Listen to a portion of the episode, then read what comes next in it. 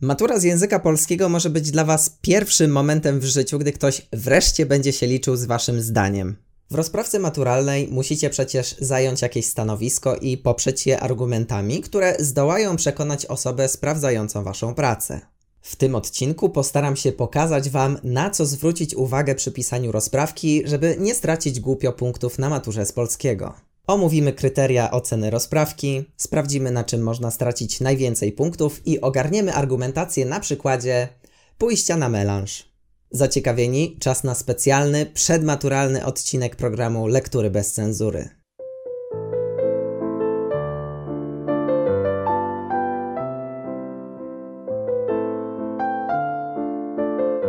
Na maturze podstawowej z języka polskiego możecie zdobyć maksymalnie 70 punktów, z czego aż 50 to punkty z rozprawki. By zdać egzamin potrzebujecie dokładnie 21 punktów, a więc nie da się zdać matury bez napisania rozprawki. Co nie znaczy jednak, że wystarczy napisać cokolwiek, byle jak, bez ładu i składu, bo i tak jakieś punkty wpadną. Po pierwsze, praca zostanie zdyskwalifikowana, jeśli pojawi się w niej błąd kardynalny.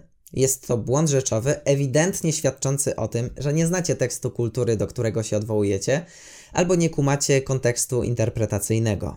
Na przykład, jeśli na maturze napiszecie, że bohaterem trzeciej części Dziadów jest Kordian, albo że własną matkę poślubił na przykład Macbeth, to wasza praca w ogóle nie zostanie oceniona.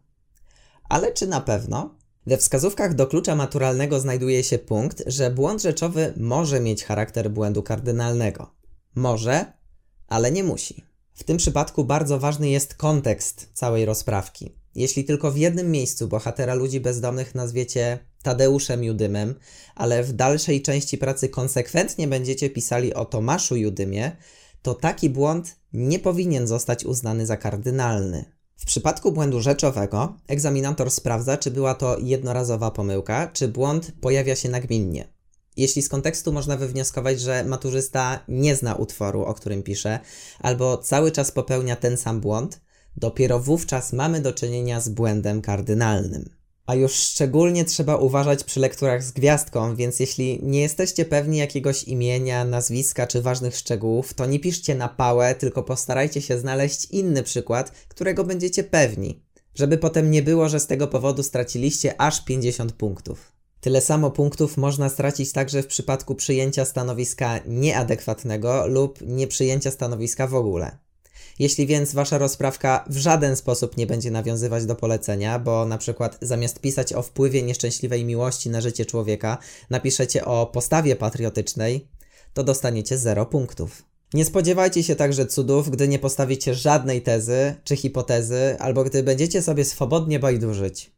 Załóżmy jednak, że wymyśliliście odpowiednią tezę, świetnie ją uzasadniliście, nie popełniliście żadnego błędu rzeczowego, a do tego używaliście zwrotów i sformułowań, których nie powstydziłby się sam profesor Miotek. A mimo to z miejsca straciliście aż 22 punkty. Czemu? Bo w waszej rozprawce jest mniej niż 250 wyrazów. Zanim egzaminatorzy przystąpią do merytorycznego sprawdzania pracy, najpierw dokładnie liczą wszystkie słowa i jeśli będzie ich mniej niż 250, wówczas mogą przyznać maksymalnie 28 punktów. Dlatego bardzo ważne jest, żeby jednak napisać trochę więcej niż 250 słów, żeby mieć bufor bezpieczeństwa. Jeśli praca liczy mniej niż 250 słów, egzaminator przyznaje punkty tylko w kategoriach A, B i C, a pozostałe musi zignorować. Kategorie te mają oczywiście związek ze słynnym kluczem maturalnym, czyli zasadami oceniania. Znajdują się tam kryteria oceny rozprawki oznaczone literami od A do H, a w każdej kategorii można przyznać ściśle określoną liczbę punktów. Przeanalizujmy więc te kryteria i sprawdźmy, gdzie można pogubić punkty. W punkcie A mamy sformułowanie stanowiska wobec problemu podanego w poleceniu. 6 punktów możemy otrzymać, jeśli stanowisko będzie adekwatne. Co to znaczy? Zdający powinien zrozumieć problem podany w poleceniu i w przedstawionym fragmencie i na tej podstawie stworzyć tezę lub hipotezę, która będzie odzwierciedlała jego pogląd. Może się zgodzić, nie zgodzić albo zachować postawę ambiwalentną. W tym miejscu warto powiedzieć, czym różni się teza od hipotezy. Hipoteza to twierdzenie, które wymaga weryfikacji, najczęściej w formie pytania. Przykładowo, hipotezą jest pytanie, czy warto się dzisiaj napić? W takim wypadku trzeba rozważyć wszystkie za i przeciw, a na końcu odpowiedzieć na pytanie twierdząco lub przecząco, czyli postawić tezę. Z kolei teza to zdanie, które od razu uważamy za prawdziwe, a argumenty mają wyłącznie potwierdzić to, że mamy rację. Tezą jest więc stwierdzenie: warto się dzisiaj napić. A podając argumenty, skupiamy się tylko na tych, które potwierdzają, że mamy dobry plan na dzisiejszy wieczór. Wybrać tezę czy hipotezę? Oto jest pytanie. Moim zdaniem teza jest bardziej wdzięczna, gdyż dzięki niej można postawić się po którejś ze stron i szukać jedynie argumentów potwierdzających. Niezależnie jednak od Waszego wyboru, najważniejsze jest to, by Wasze stanowisko było przede wszystkim zgodne z poleceniem i podanym fragmentem lektury. Dlatego też bardzo istotne jest przeczytanie polecenia i zrozumienie, o co w nim w ogóle chodzi, bo w przeciwnym wypadku może się okazać, że piszecie nie na temat. Macie o tyle prościej, że tezę bądź hipotezę możecie wyprowadzić wprost z polecenia, jednak musicie zwrócić uwagę na pewne słowa kluczowe. Te słowa to czy, jak, co, jakie, czym i tym podobne. Czemu to takie ważne? Bo to jedno malutkie słówko sprawia, że jedną kwestię można rozważyć na różne sposoby. Inaczej odpowiecie na pytanie, czy dziś pijemy, inaczej na pytanie, co dziś pijemy, a jeszcze inaczej na pytanie, jak dziś pijemy. Dlatego też niezwykle ważne jest znalezienie tego kluczowego słówka i postawienie tezy zgodnej z przedstawionym problemem. Zachęcam Was, żebyście na arkuszu maturalnym zaznaczyli sobie to słówko, żeby przypominało Wam, na jakie konkretnie pytanie próbujecie odpowiedzieć. Jeśli teza jest zgodna z poleceniem i fragmentem, a podawane w dalszej części argumenty się do niej odnoszą, wówczas mamy do czynienia z adekwatnością i zdobywamy 6 punktów. Może się jednak zdarzyć, że nasze stanowisko jest adekwatne jedynie częściowo, na przykład w przypadku, gdy w rozprawce podamy argument niepasujący do tezy. Dlatego też niezwykle istotne jest zajęcie odpowiedniego stanowiska. Po przeczytaniu polecenia i znalezieniu słowa kluczowego postawcie tezę lub hipotezę jak najszerzej, w sposób jak najbardziej ogólny. Zbyt duże zawężenie może sprawić, że podawane w dalszej części pracy argumenty nie będą do niej pasowały i tym samym stracicie 3 punkty. Pozwólcie, że część B omówimy sobie nieco później, a przeskoczymy do części C, czyli poprawności rzeczowej. Tak jak wspominałem już wcześniej, błędy rzeczowe to pomyłki dotyczące treści lektury, ale nie każda taka pomyłka jest automatycznie błędem kardynalnym. Musicie wiedzieć też, że jeśli pomylicie się w nazwach własnych, czy też w datach, czyli w rzeczach, które w żaden sposób nie wpływają na poprawność argumentacji, wówczas uważa się je za usterki, a tym samym nie odejmuje się punktów. Starajcie się jednak nie popełniać takich błędów i trzymać się tego, co było w lekturze, bo w tej kategorii bardzo łatwo pogubić punkty. Już jeden błąd rzeczowy sprawia, że nie dostaniecie czterech, tylko dwa punkty, a dwa i więcej błędów rzeczowych to utrata wszystkich punktów w tej kategorii. Jeszcze łatwiej zgubić punkty w kategorii D, czyli w zamyśle kompozycyjnym. Z tego co się dowiedziałem, egzaminatorzy najczęściej stawiają 3 punkty ze względu na zaburzenia funkcjonalności kompozycji, a szóstki są rzadkością. Czemu? Żeby zdobyć maksa, nie wystarczy tylko stworzenie rozprawki po bożemu, czyli ze wstępem, rozwinięciem i zakończeniem, przy czym rozwinięcie powinno być wyraźnie dłuższe niż pozostałe dwie części. Nie wystarczy też wyodrębnienie akapitów językowo i graficznie, czyli z wcięciem. Jeśli w Waszej pracy pojawi się argument niezgodny z postawioną tezą, albo powtórzenia, luki, wstawki, zdania nielogiczne w kontekście danego akapitu, czy dodacie coś, bo Wam się nagle przypomniało, automatycznie tracicie 3 punkty. Wystarczy, że jeden element nie będzie pasował i już pojawia się zaburzenie. Podobnie na ocenę pracy wpływają zaburzenia w spójności lokalnej, czyli w kategorii E. Spójności lokalnej chodzi o to, czy napisane przez Was zdania i sąsiadujące akapity układają się w logiczny ciąg i czy jedno wiąże się z drugim. W tym wypadku najłatwiej stracić punkty albo wprowadzając do Waszej pracy zdania wyrwane z kontekstu, albo robiąc wyliczankę na zasadzie moim pierwszym argumentem jest, moim drugim argumentem jest, moim trzecim argumentem jest i tak dalej, i tak dalej. Postarajcie się więc, żeby kolejny argument łączył się z poprzednim. Myślę, że możecie użyć w tym przypadku konstrukcji nie tylko, lecz także. Przykładowo, wieczorny melanż nie tylko może poprawić nastrój, lecz także wpłynąć na rozwinięcie relacji interpersonalnych. Idąc dalej w naszych kryteriach, natrafiamy na punkt F, czyli styl tekstu. Rozprawka zostanie oceniona na 4 punkty, jeśli zachowana zostanie zasada dekorum, czyli używacie ładnych, eleganckich i dobrze skonstruowanych sformułowań. Jeśli jednak w swojej pracy użyjecie na przykład języka potocznego, nieoficjalnego, napiszecie zbyt wiele niepotrzebnych metafor, albo wasze zdania będą krótkie, urwane, emocjonalne czy zaczynające się od spójników, wtedy stracicie dwa cenne punkty. Także bardzo mi przykro, ale raczej niewskazane jest pisanie na maturze, że Wokulski był spokoziomkiem i gdyby nie zabujał się w Łęckiej, to zrobiłby fajną karierę. Ostatnie dwie kategorie, czyli poprawność językowa i poprawność zapisu, odnoszą się w pierwszym przypadku do błędów składniowych, leksykalnych, słowotwórczych, frazeologicznych, fleksyjnych i stylistycznych, a w drugim przypadku do błędów ortograficznych i interpunkcyjnych. W tych ostatnich kategoriach za bardzo nie macie wpływu na to, ile punktów ostatecznie zdobędziecie. Z dwóch powodów. Po pierwsze, bezbłędne pisanie z jednej strony to kwestia ogarnięcia praw rządzących językiem polskim, a z drugiej strony to kwestia praktyki. Jeśli więc dotychczas nauczycielka notorycznie wytykała Wam pewne błędy, to raczej trudno będzie ich uniknąć na samej maturze, gdy dojdzie jeszcze stres. A po drugie, zwróćcie uwagę, że w tych tabelkach pojawiają się słowa liczne i nieliczne. Ile błędów podpada pod nieliczne, a ile pod liczne? Takich wytycznych egzaminatorzy nie posiadają. A to spory problem, bo dla jednej osoby trzy błędy to już za dużo, a dla innej pięć błędów to jeszcze ok. To, na co jednak macie największy wpływ, to uzasadnienie waszego stanowiska, czyli kategoria B. W tym miejscu możecie dostać maksymalnie aż 18 punktów, a dalej 12, 8, 4 i 0 punktów. Zacznijmy od końca. Jeśli trafnie postawicie tezę, ale nie podacie żadnego argumentu, to w segmencie B stracicie wszystkie punkty. A dodatkowo, jeśli w kategorii A dostaliście tylko 3 punkty, to egzaminator nie przyzna Wam punktów w kolejnych kategoriach i tym samym kończycie z trzema punktami za rozprawkę. Tylko 4 punkty w segmencie B otrzymacie za uzasadnienie częściowe. Dzieje się tak w przypadku, gdy niektóre z podanych argumentów nie można uznać za logicznie poprawne, niektóre argumenty nie są podparte przykładami, albo są one wzajemnie sprzeczne. Z kolei 8 i więcej punktów możecie zdobyć w momencie, gdy wasze uzasadnienie jest trafne, czyli podajecie argumenty, które logicznie i poprawnie odnoszą się do zaproponowanej przez was tezy, a dodatkowo ilustrujecie argumentację odpowiednimi przykładami. Dalej pojawia się rozróżnienie na uzasadnienie szerokie lub wąskie. Tu sprawa jest prosta. Jeśli odnieśliście się do wszystkich elementów wskazanych w poleceniu, to uzasadnienie jest szerokie, a jeśli coś pominęliście, wówczas jest wąskie.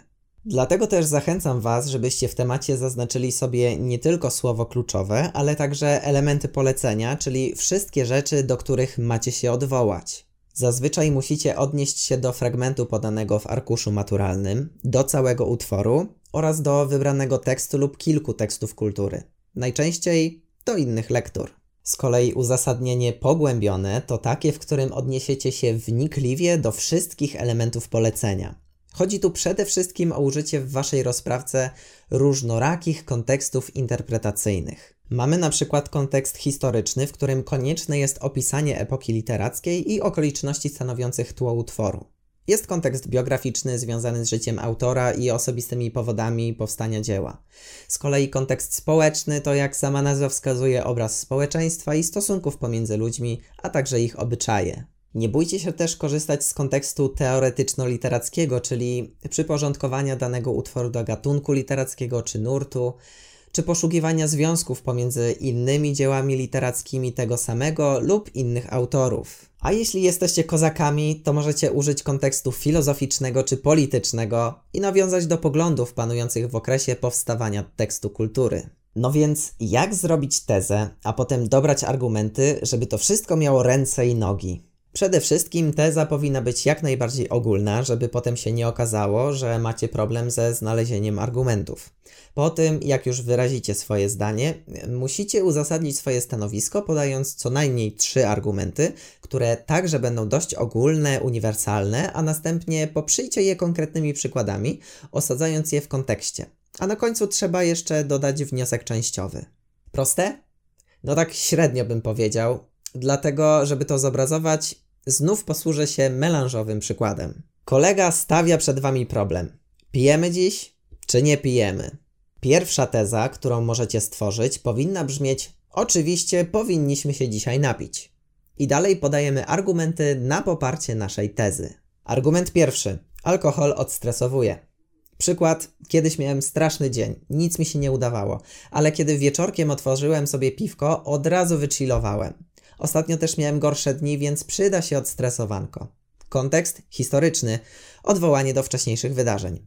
Wniosek częściowy: jeśli się dzisiaj napijemy, to z pewnością się odstresujemy.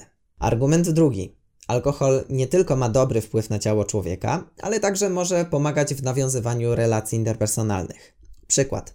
Mam takiego znajomego, który jest totalnym introwertykiem, ale kiedy się napije, to nagle się otwiera i bardzo chce poznawać nowe osoby. Kontekst oczywiście społeczny.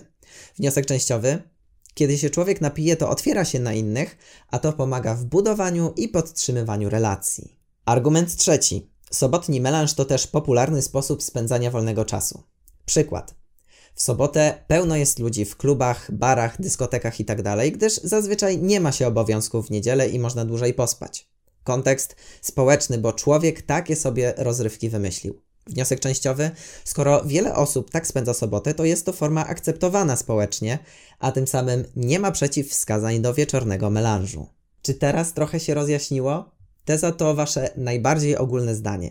Argumenty muszą być trochę bardziej szczegółowe, ale nadal odnoszące się do spraw uniwersalnych. I dopiero po podaniu argumentu popieracie go przykładem. W przypadku rozprawki maturalnej odnosicie się do fragmentu podanego w arkuszu, całości utworu czy innego tekstu kultury.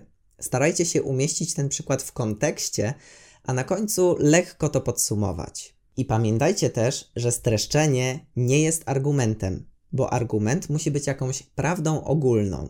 Dlatego jeśli po prostu streścicie wszystkie działania Stanisława Wokulskiego, które wykonywał, żeby się przypodobać Izabeli Łęckiej, to nie będzie to argument.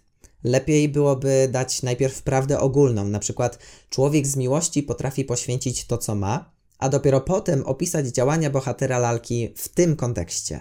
Jeśli chcielibyście przećwiczyć argumentację, to mam dla Was pewną propozycję. W naszym melanżowym przykładzie uznaliśmy, że trzeba się dzisiaj napić, ale nic nie stoi na przeszkodzie, by stanąć po drugiej ze stron i postawić tezę przeciwną, że nie powinniśmy dzisiaj pić. I tu mam zadanie dla Was. Napiszcie w komentarzach trzy argumenty potwierdzające tę tezę, a następnie podajcie przykłady z życia, historii, literatury itd. Tak Pamiętajcie, że argument musi być dość ogólny i stwierdzać jakąś prawdę uniwersalną, a dopiero przykłady powinny być konkretne, szczegółowe, a najlepiej osadzone w jakimś kontekście.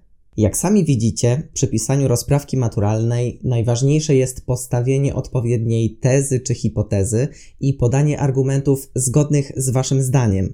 Jeśli coś będzie nie tak, możecie stracić sporo punktów. Co więc zrobić, żeby nie było wtopy? Jeśli miałbym Wam coś poradzić, to sugerowałbym, żebyście tuż po rozpoczęciu egzaminu maturalnego spojrzeli na tematy rozprawki. Znajdźcie i zaznaczcie słówko kluczowe, a także wszystkie elementy polecenia. Gdy już zdecydujecie się na wybór któregoś z tematów, dokładnie zapoznajcie się z podanym fragmentem. Pamiętajcie, że po arkuszu maturalnym możecie bazgrać, więc najważniejsze kwestie w kontekście waszego tematu możecie wypisać na marginesie czy w brudnopisie, który w tym momencie stanie się waszym najlepszym przyjacielem. W brudnopisie właśnie napiszcie sobie tezę, która bardziej wam pasuje, starając się, żeby była możliwie jak najszersza i jak najbardziej ogólna. Potem wypiszcie sobie wszystkie argumenty, które przyjdą wam do głowy.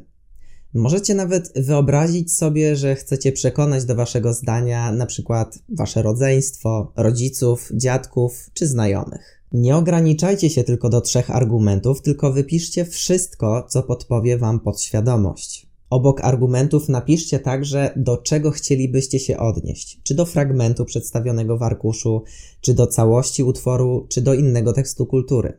Spróbujcie też przyporządkować odpowiedni kontekst. Natomiast w przypadku hipotezy wypiszcie sobie kilka argumentów za i przeciw. Gdy w waszym brudnopisie znajdą się teza bądź hipoteza, argumenty i przykłady, wówczas zostawcie to wszystko i zajmijcie się pierwszą częścią waszego egzaminu.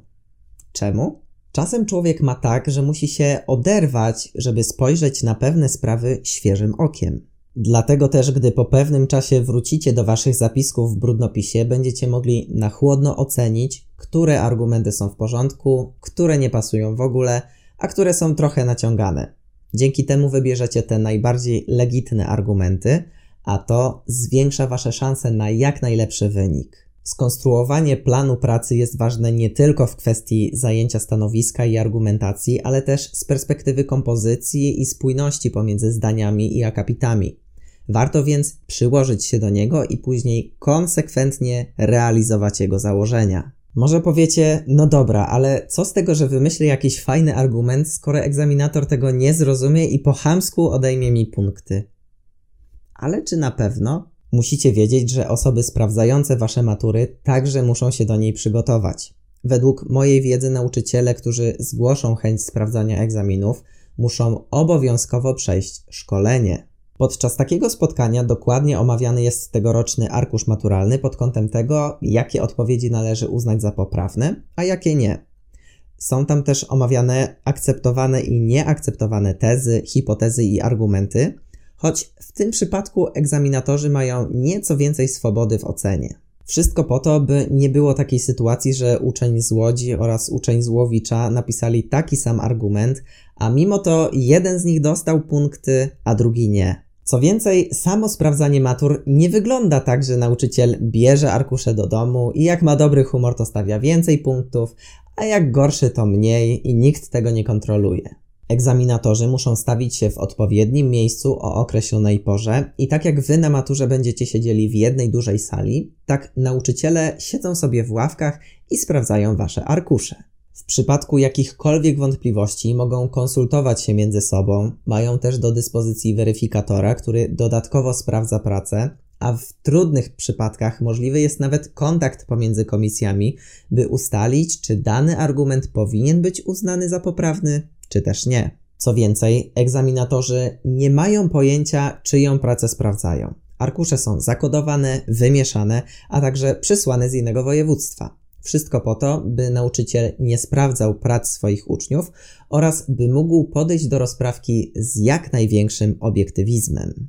Mam nadzieję, że po obejrzeniu tego filmu coś Wam się rozjaśniło w głowie i że rozprawka maturalna nie sprawi Wam problemów. A przede wszystkim, że nie pogubicie głupio punktów. Na koniec chciałbym podziękować nauczycielkom języka polskiego z pierwszego liceum ogólnokształcącego imienia Józefa Chełmońskiego w Łowiczu, które pomogły mi w merytorycznym zrozumieniu kryteriów oceny rozprawki. Także jeśli zastanawiacie się nad wyborem liceum, po którym bez problemu zdacie maturę, to polecam zainteresować się właśnie Hełmonem.